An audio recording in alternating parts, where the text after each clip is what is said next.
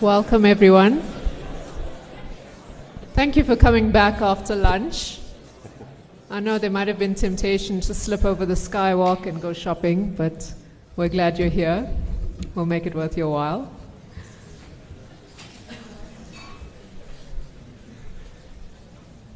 Thanks.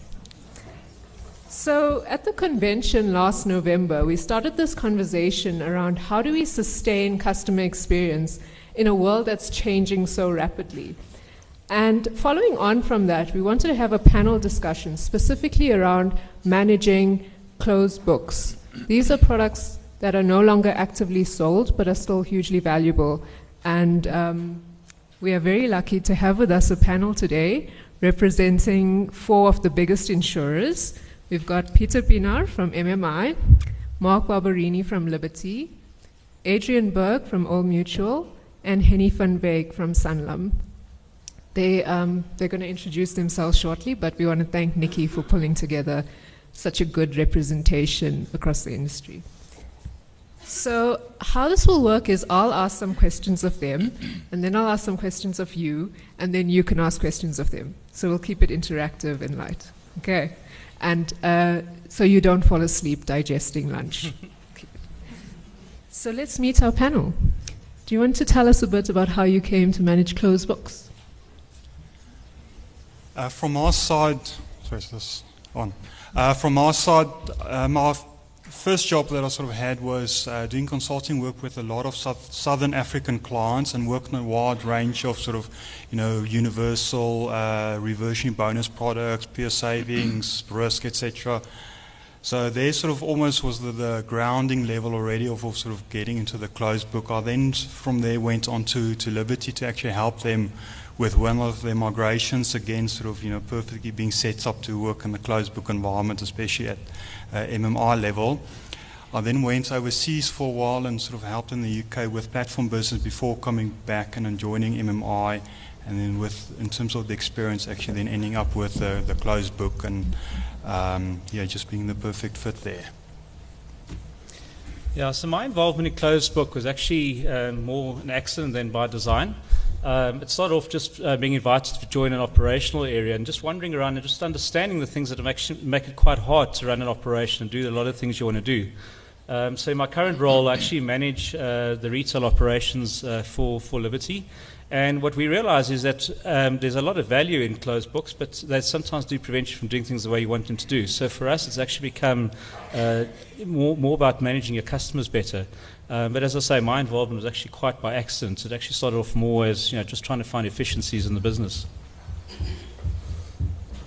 Hi, I've, I've spent the last 32 years in the insurance industry in various roles, but I specifically joined Mutual uh, to close down their key retail book of business that had been running for 15 odd years. That was at the stage when uh, you industry was moving from universal life to separation of savings and savings and risk. So it was, unlike Mark, it was a very specific role and move into into the management. And I've spent the last uh, 15 years or now managing both open and closed books of business. And uh, I think it's a very misunderstood space. I think it's an area that people don't really pay enough attention to. And the very name closed tends to turn a lot of people off. In the UK, they use heritage or legacy or closed. None of them are those appealing. So a lot of younger actuaries tend to avoid it. They think product development or asset management or anything else.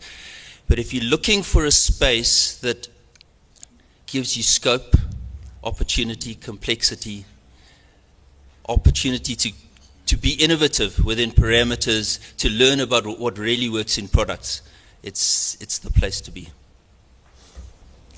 Um, I've been a valuation actuary for uh, a long, long time. I don't think I can remember that long. Um, actually, I started working before some of my colleagues were born, uh, which is um, worrying. Um, so I'm actually one of the few people that still remember what a reversionary bonus policy looked like. Um, and I actually started working before Universal Life started. So somehow, being in valuations, looking at closed books, that seems to be the natural place for me to be. Maybe I'll see it closing down before I retire. Thanks. So, a wealth of experience representing uh, different functional areas as well, from valuations to product maintenance and operations. Are you happy that our panel have earned the right to address you today? Yeah? okay, good. So, would you summarize, briefly summarize your company's approach to managing closed books? Um, if, if, I can start, I think from, from our level, there's the different levels that we uh, sort of look at and focus on. And if we sort of start at the, say, client level, you know, one of the, the issues there is in terms of the, the old product, the, the nature of those products, clients' expectations of what those products should do, especially in terms of, for instance, a universal life. You know, the, the expectation might be there's more investment than a risk anymore, etc. So, um, so that is sort of a bit of the, the, issue that you experience, and then you need to find then ways of, of sort of solving that. In our case, and I think a lot of uh, the other guys as well, you then find uh, conversion bases where you can go from, a, say, universal life to a, a new generation investment product at a, a, company level and managing the book level in terms of, of issues is that you know, it's, it's as we sort of spoke about, um, you know, it's the, the, IP of managing that book, you know, looking at reversion bonuses and how you sort of need to manage that and all this uh, breadth of different products that were sort of sold in history and sort of might, might be closed now. You actually need that IP of, of sort of managing that successfully. It's also in terms of uh, closed books, it is usually go hand in hand with sort of systems and whether the systems are out of date or sort of old or whether the products are just so different that any changes that you need to bring in there is sort of always complex and sort of difficult. Then on the other level, we also uh, look at shareholder impact on this. And with a closed book obviously running off over time, you need to manage that book, especially sort of giving the, the, the fixed level expenses that you have on those. And in terms of then, that's where the, the, uh, the, the, topic of migration and specifically system migrations uh, comes into play a lot, as uh, well, at least on our level or our area. Yeah, I think ours is quite similar. I mean, we, we do system migrations, and you know, for obvious reasons, you know, technology improves over time, and you know, you can get rid of some of the, the constraints that you have of being an old technology. Um, we also look at it at a product level, which is quite similar to to to, to MMI. Um, I think one thing is is that um, the timing of when we're actually doing is a little bit different. Um, because you know we've had uh, sort of acquisitions um, happen in our history, but we haven't necessarily always done um, sort of the, the, the simplification at that time. So we kind of like doing it now, and we see that you know maybe it's something we should have done before. And I think the other thing is we see it as part of a larger strategy. So although we do have, you know, there's a lot of focus on, on legacy, uh, it's actually part of a, of a larger strategy, which is actually all about driving customer experience um, and, and recognizing that your closed book clients are also customers um, who might want an experience. So. Yeah. Similarly, we've, we've built uh, some expertise around managing closed products. I think, I think there are some elements that are different to managing open books, and so it's worth building the expertise across products. I think key is that there's no one recipe or no silver bullet. And it's definitely not what a lot of people think. It's just about taking expense out. If you do that, you're missing the boat. Uh, I think the other thing that's quite important is new is not necessarily better than old. A lot of people seem to think that the newer products are always better. Not true. There are many instances, guarantees. Guarantees in the past might be better. Some of the charges uh, might be fixed in rand terms, and so uh, charges might be low. There, there, are lots of there are lots of instances where closed is actually better than you. So, but I, I think you need to look at each product or subset of product individually. You can't just apply the same formula to everything. But there are some common principles. So there's some common levers that you can look at which uh, help you to, to look holistically. And the first one is IP. I mean, the guys have spoken about it. You lose the knowledge about product system, servicing, you're stuck, you can do nothing. So that's the second one is around what you can do in terms of simplifying functions or services.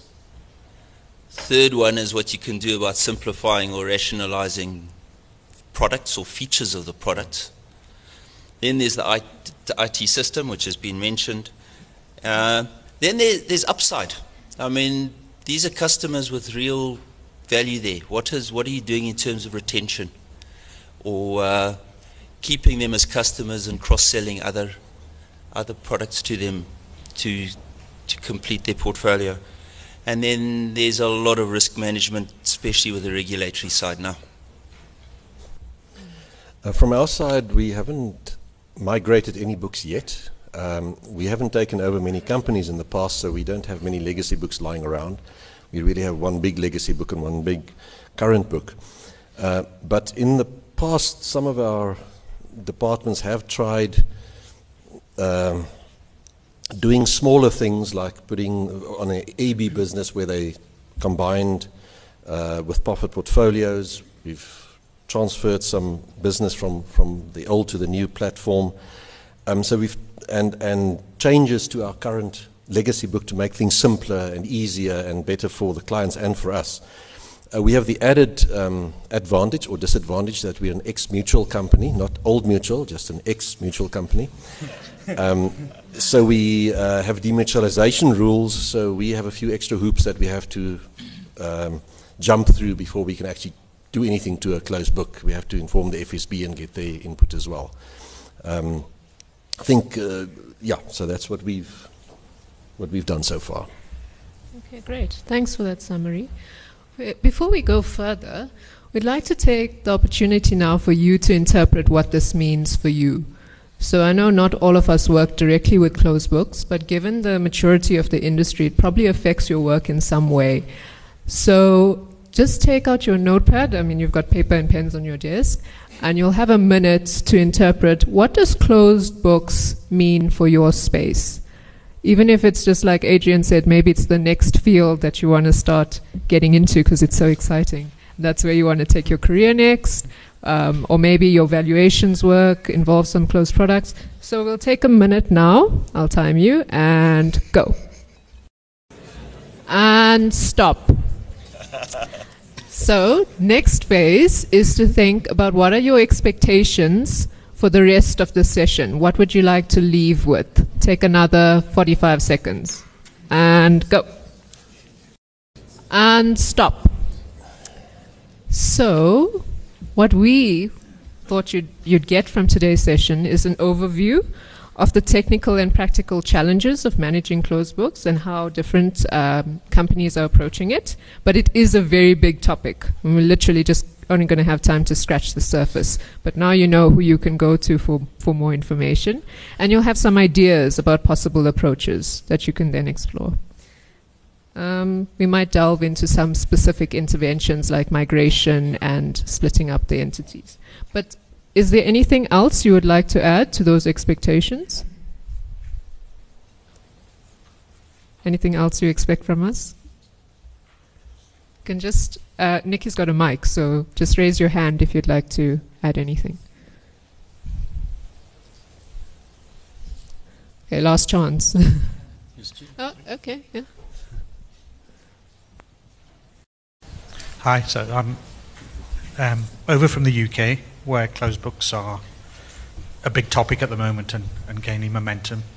Really wanted to understand whether in South Africa the challenge is around business or is it around IT for managing uh, either closed books or closed blocks of business and whether migrations are common. So you'd like to understand what's the driving force? Is it more an IT challenge or a business challenge? Yes, please. Okay. Cover that. Thank you. Yes, in the back there. I'm hoping to find out from the custodians of the current closed books what the custodians of the open books, which will be tomorrow's closed books, should learn from the past. Okay. So, what lessons we can learn from the managing the current closed books to avoid those challenges? Yes, good, good question. Anything else? Oh, one more. Hi there. Um, uh, nobody's yet mentioned anything about uh, discretionary benefits with profits.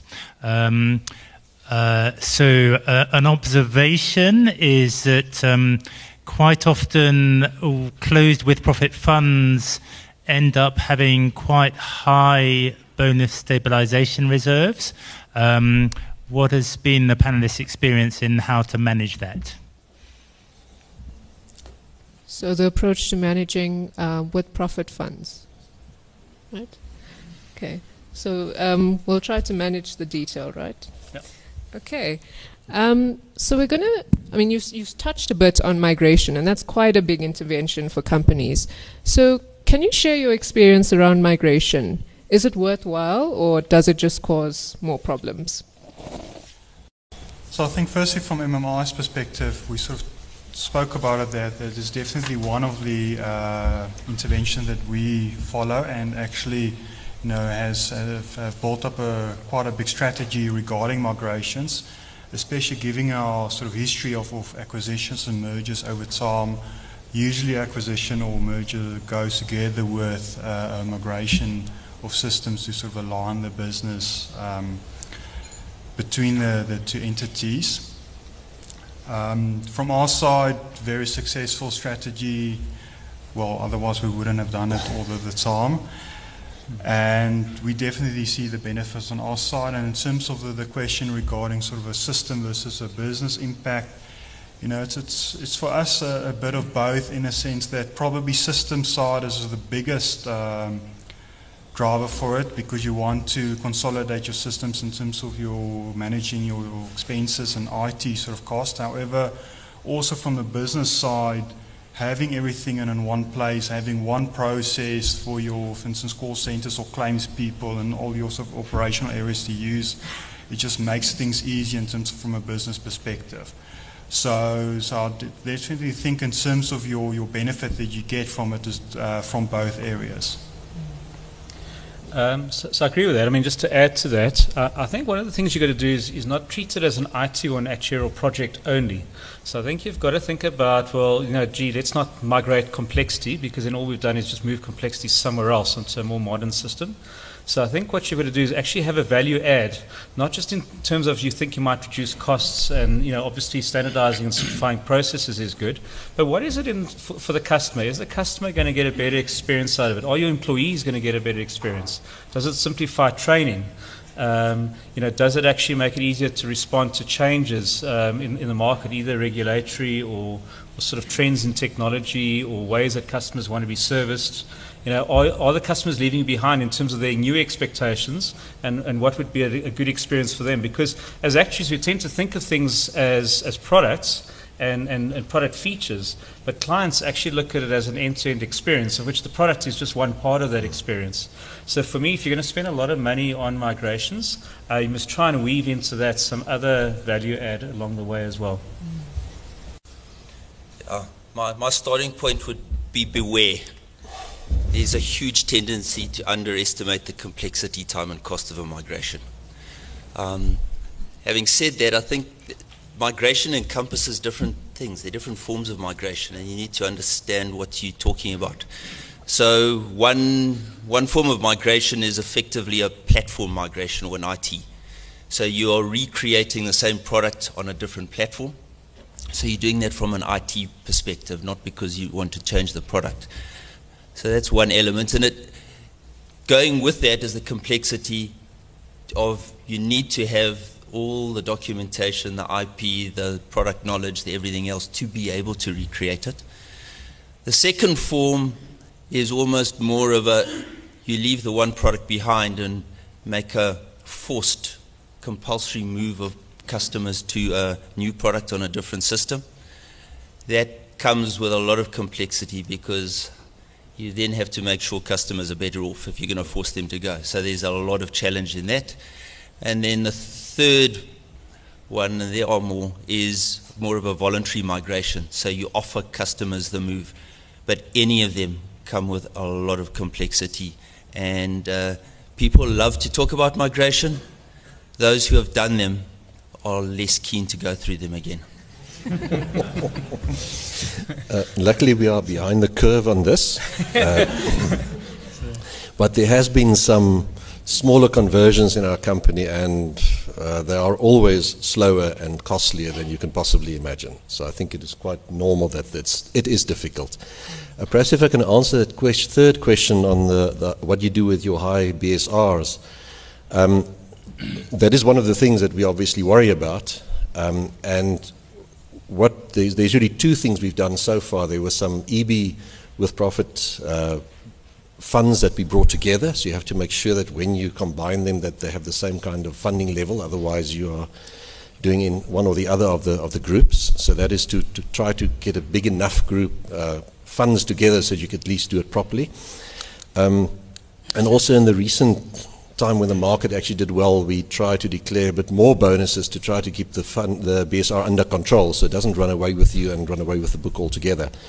And then you have to start thinking about how do you de-risk the book and how much of that can you actually give through to the policyholders? Is it fair? Isn't it fair? Uh, you have to be fair to the policyholders and the shareholders. Obviously, you don't want to lose either. And and into the future, how can you, for example, uh, manage your reversionary bonus and your normal stable bonus together? So there's thinking that's going on in the company. I don't think we have all the answers yet, but that's one of the things that we think about when we look at how what to do with a closed book. Maybe just to add to that, I mean, I think if you look at the value proposition um, that the customer bought when he bought that product, I suppose the big challenge is: Are you still del- delivering that? You know, as these as the pool gets smaller, as you as your BSRs go up. Um, I suppose you've got to start asking question, yourself the question whether you're still actually delivering what that product was sold for and you know, can you allow just to, to keep going as it is? And I think that's the challenge. I mean, it's one of the things why you actually just can't leave closed books there. Some of these things actually require active management. Um, so, so sometimes it may mean that you've got to re-engage um, with, with your customers and say, well, actually, this thing that that you bought is no longer deliverable, um, and you know maybe we can get you to, to rethink and maybe we can offer you something else. So. So, um, if I can just summarize, there's many different types of migrations, but beware of underestimating the cost and complexity of them. Though sometimes you are driven to it by escalating costs or changing expectations and having this need to deliver on, on customer expectations in a sustainable way. And when you do it right, not migrating the complexity over, it can actually pay off and become part of your long term business um, strategy. So something that's happened in the. Can I just yep. add one bit there? Yep. Be careful of vendors. vendors will always tell you that it is easy to migrate and that they have tools that will allow you to do it without any complexity. Yeah. That's actually a very good point, and I think it. so while it's useful to look at the system side, a lot of the a lot of it is actually understanding the product and the real proposition that you've sold and maintaining that, um, which is, of course, where actuaries are, are very valuable. So something that's happened in the UK is that some closed books have been spun off and actually managed as separate entities. We haven't really seen that happening in South Africa, but uh, just your thoughts on that, pros and cons? Well, I think from our side, we in, in MMI level have sort of uh, product teams and implementation teams specifically focusing on, on closed book. Um, and there's sort of various reasons for that. First, in terms of uh, IP skills, you know, to, to get a core team there that sort of can focus us on um, on the, the, key elements you, need to, to manage that specific book and sort of, you know, we were talking about different levels there in terms of RB, etc.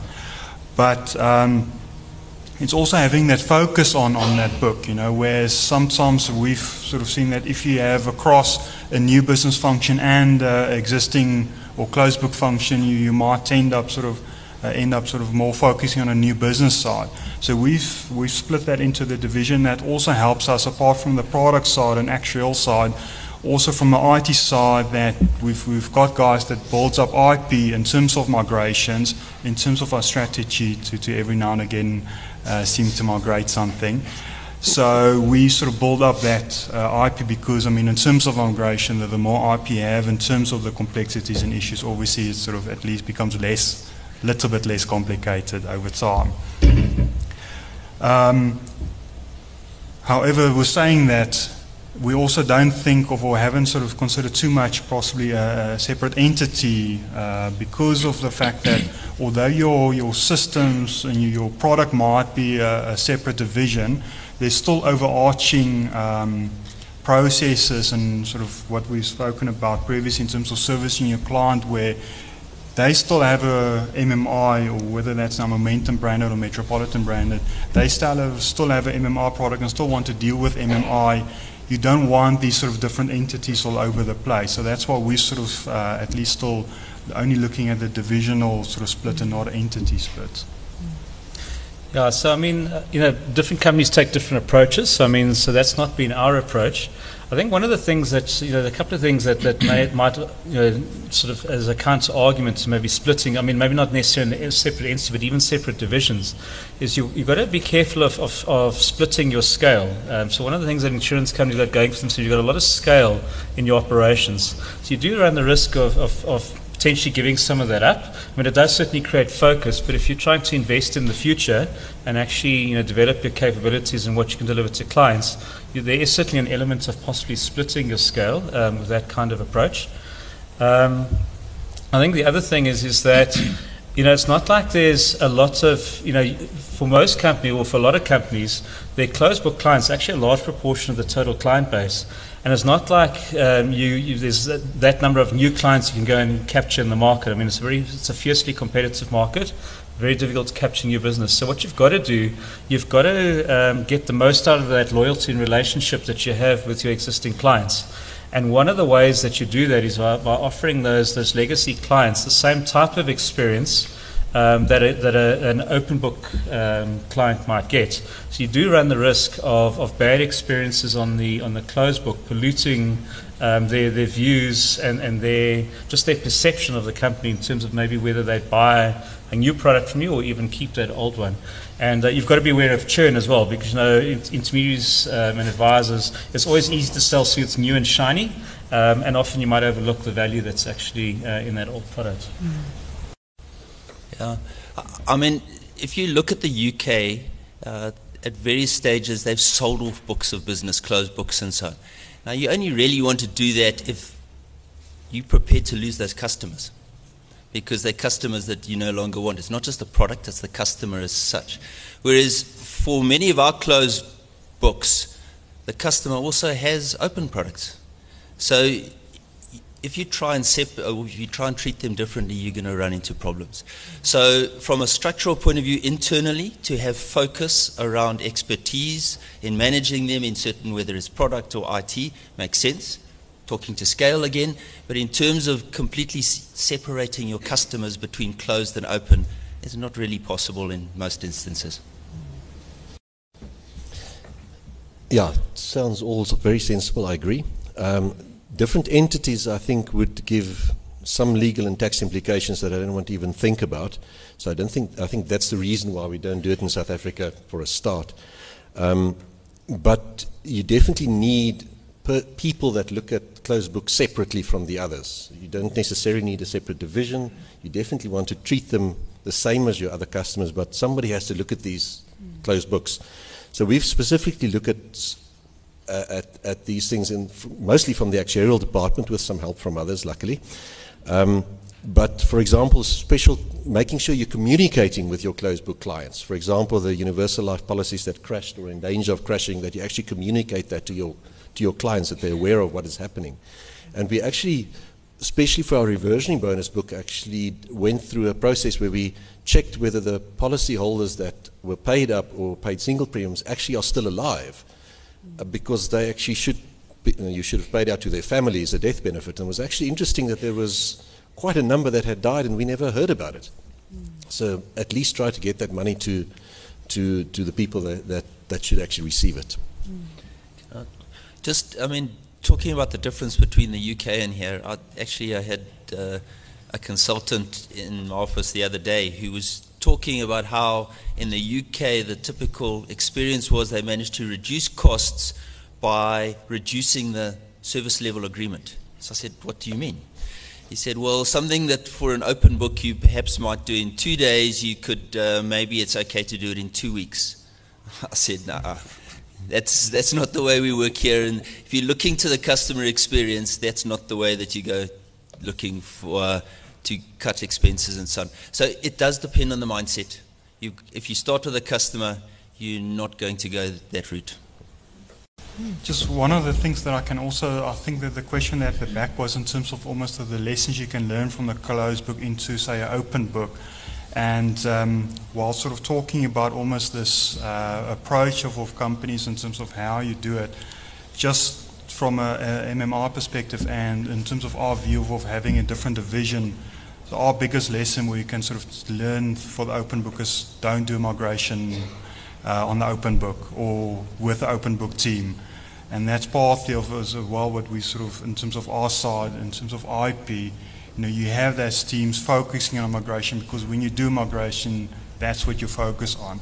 And it's one of the biggest lessons is that, you know, move that on, fo- keep focus on the open book mm. while someone else focus on the migration. Mm. Okay, cool. So to, to summarize that, I mean, you can certainly um, consider separate division, but actually what you want is to consider the client, not the product. So you're not trying to it might be problematic trying to split the closed book because actually you might be splitting the client relationship and that doesn't doesn't work in the long run. So create the focus, capture the scale, but keep focused on the client and treat them the way you would treat an open book client. Leading into our next question, wh- what is the most valuable lesson you can offer from your experience in managing closed books? or not just for managing closed books, but also to avoid creating future legacy challenges? You already started. okay. So, so I would say uh, two things. The one is um, most people think of closed book as a liability. So I think the first thing is to change your mindset and actually manage it more like an asset. Uh, because I think you, you know, what you've got to recognize is the value in those client relationships. And remember that the fact that you even have customers on your closed book tells you that on average they're probably quite loyal. Um, and you know you don't necessarily know what your new your customers and new uh, books are going to be like. So you know that surely must be an asset because if you were a startup company and you didn't have any customers, that would be an extremely valuable asset to you that you suddenly would have. Uh, all these customers, especially if you had a closed book insurer not looking after them. I think the other thing is uh, is actually to always think about the client experience. I think uh, you know certainly sort of the way things are emerging. I mean, customers do expect to be taken more seriously. They're not prepared to accept you know, two-week turnarounds if, if that's what your plan is going to be. Um, and they do expect you to keep up. So I think you've always got to think about the client experience uh, that, that's being experienced and whether you can deliver that consistently. And if not, maybe you need to be paying more attention to your, to your closed book. Uh, and then maybe just a, a, sort of an earlier question about what um, your product developers could actually learn from closed book. I mean, I'd like to suggest it almost be compulsory training for your product developers to actually work in a closed book environment for a year or two. Um, so maybe you want to uh, I'd, I'd, support that. I mean, it, it's a, it is a, it's a sphere of business where you learn a lot about what works. In development, you, you've got a blank piece of paper, you go and develop something and hope somebody sells it. Here you're dealing with real commitments and promises to customers, and you're having to make them work. And you learn what has and hasn't worked about products. So I think it's a fantastic place for people to learn. So that's one. I think the second one is be open minded and think laterally. This is, this is about trying to find pragmatic ways of dealing with difficult problems. Um, third one is there's no silver bullet. Treat each case individually and uh, uh, look for options. And the fourth one would be don't lose knowledge and skills before it's or, or don't lose them early because you will land up in a situation where you are stuck and you can't do anything. I think the most valuable lesson is really that we've learned is that you have to treat your older customers as well as you treat your new customers. They've been with you all these years. Make sure that you treat them properly. Great, thanks. So now, getting back to your role and your expectations, I'd like you to take another minute now to, or maybe two, let's take two minutes, to think about what you've heard so far, what questions you're still sitting with, and then we'll continue the discussion. And go. Two minutes. You can talk to each other as well, so you don't have to sit and think in silence. and stop. Okay, so that leads nicely into question time. We've got our roving mics, and you've had a chance to cook up your questions. Hi. Um, you mentioned earlier that you can get to a point where the um, products are no longer sustainable or serviceable, deliverable um, and then you tell your client it's not going to work, can we interest you in something else? If I was a client in principle, I'd say no. So how do you like how do you deal with a client when they say no? What do you do? Do you keep it as a section and just you know try and get rid of all the other clients that do say yes, or?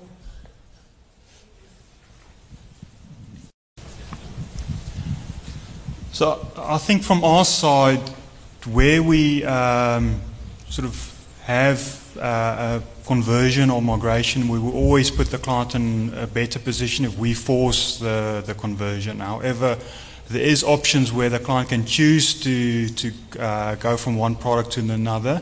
However, you might go from a universal, for instance, to, to a pure investment.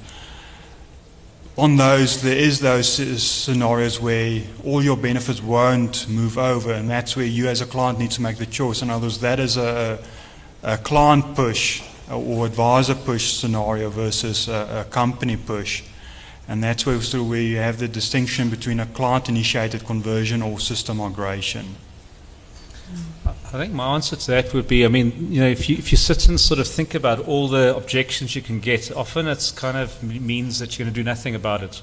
So my, my advice is actually to go with something, I mean, along, exactly along the lines that Pieter's saying, is actually just make sure the client's no worse off. Inevitably, you're going to get people that are going to object. And, but I would say deal with those on a case by case basis. Uh, if you're anything like our company, you've always got a lot of other products back in the back room that you can offer them as well, if, if they want, if there's certain elements of the proposition that are more important to them. But I, I think uh, you know what you'll find with closed book, you typically don't know all the answers when you start. Um, so what I would say is just proceed um, and, and deal with those on exception basis. You'll find that it's actually sometimes more of an academic question than practicality. I think clients, you know, as I say, it's not always just about the products, it's about the whole package. Um, so, so I would say move anyway, um, but deal with those exceptions. Yeah. Does the only thing I'll add to that is often uh, the communication is important. So in those instances, talking to the client will often make big difference. Mm.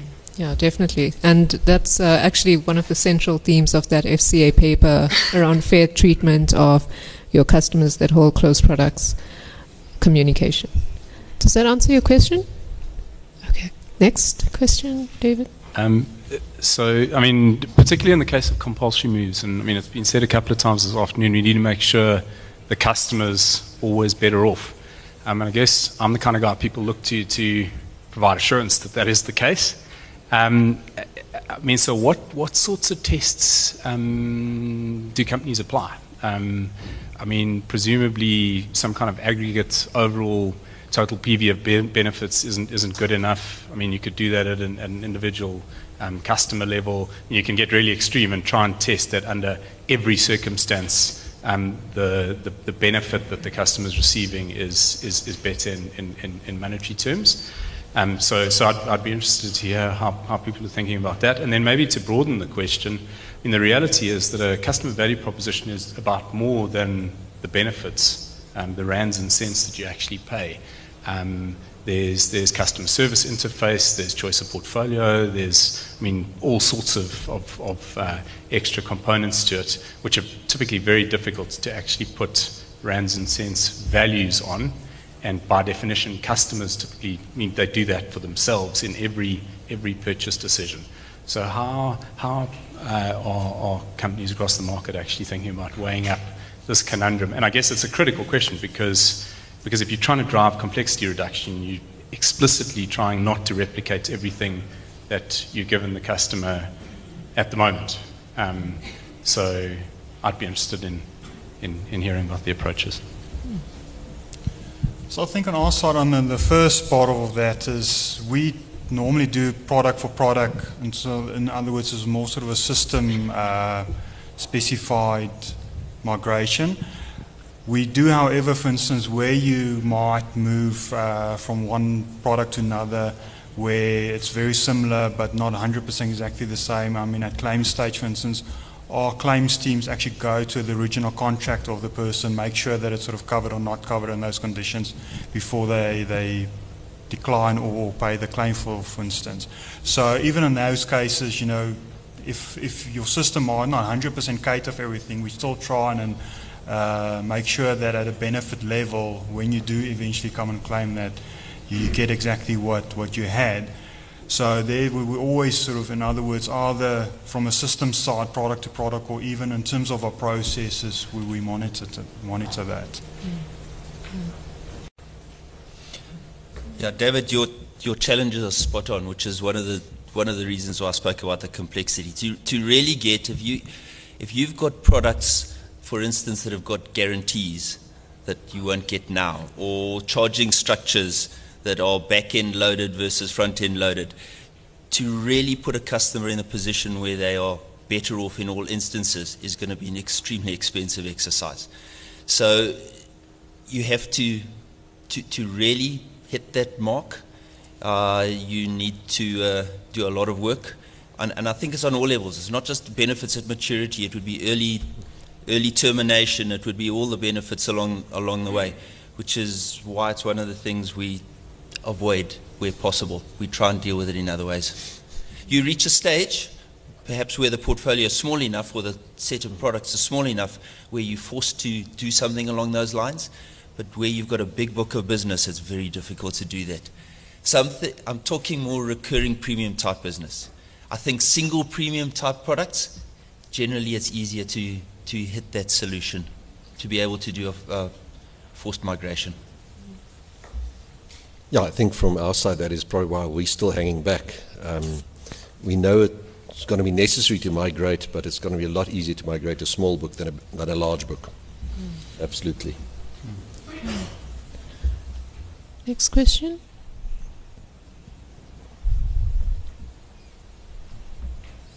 Got time for maybe one more question. I mean, so in, in, in, in the case of um, voluntary migrations, I guess the problem you've got is that, I mean, you're going to go to all this effort, put the software out to a customer, and they might say, well, no, I'm, I'm happy where I, where I am. Um, uh, behavioral finance plays a big role, and particularly the positioning of what is the default. Um, so, uh, I mean, I'd be interested to hear how successful voluntary moves have been. What sort of take-up rates do you have? Um, and how's that been achieved? Has it been, well, we're thinking we're going to move you, um, and that's the default. And if you want to opt out, tick this box um, or call us. Um, so, so what, what sort of take up rates and, and uh, how did you get there? I'll talk to one. I mean, we've done voluntary migration, but not on a default basis, literally as an option.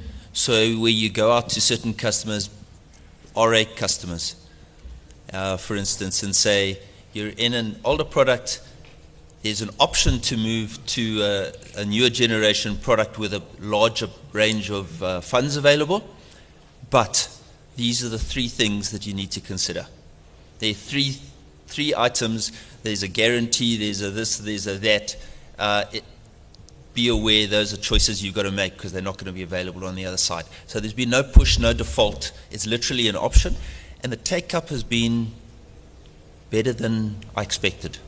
I mean, we've run too many thousands of, of those where people have probably intermediary driven uh, as opposed to customer driven, but there have been, the volumes have been relatively large. We've had voluntary uh, uh, conversions for as long as I can remember, but not with the intent of uh, getting rid of a closed book, but just giving customers the option to change if they want to. So there's been no push as such from our side. It's always just been available, and there's quite a lot that happens. Okay, great. So maybe as closing comments, how do you see this developing in the future? Well, I think, for instance, from our side, we, we always, when we sort of started talking, there, there's the different levels that you need to consider. I mean, we've, we've spoken a lot about client considerations, but also the company and shareholder considerations. Each one sort of has its own uh, things to sort of look out for and, and manage.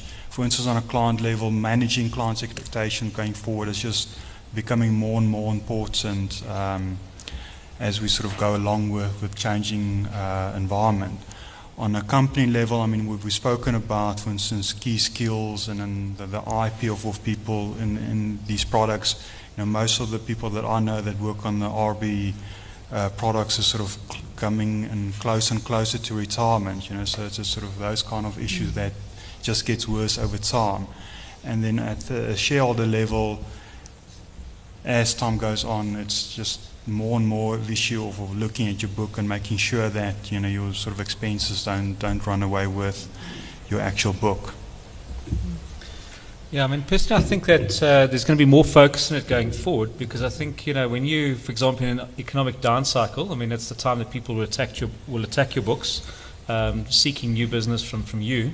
So if you're going to be retaining your business, I think you do need to be focusing um, on, on seeing those clients as, as clients that you want to retain. So I think that's the one thing. I think the other thing, though, is if you come to these, you know, these actuarial sessions, uh, in fact, we're going to have a session immediately after this where we talk about big data and customer analytics and all that sort of thing.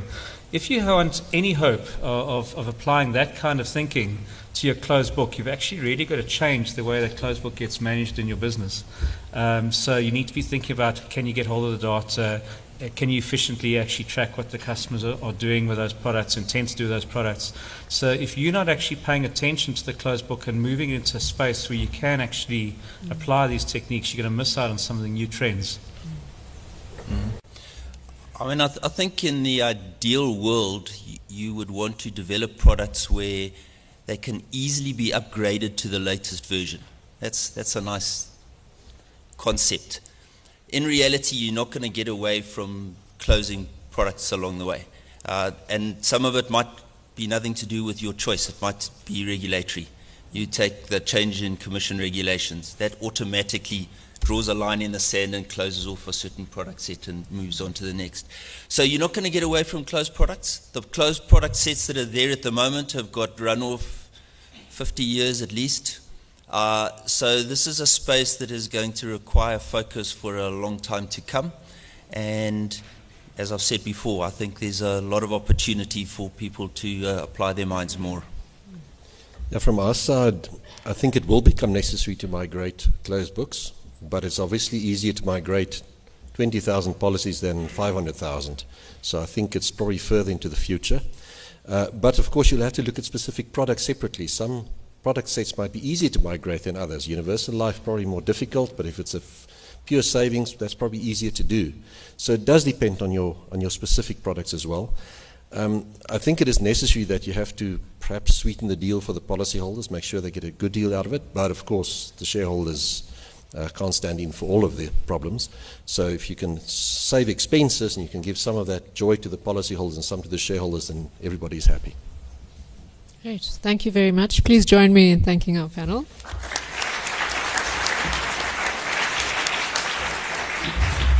And the next session is on the SARB.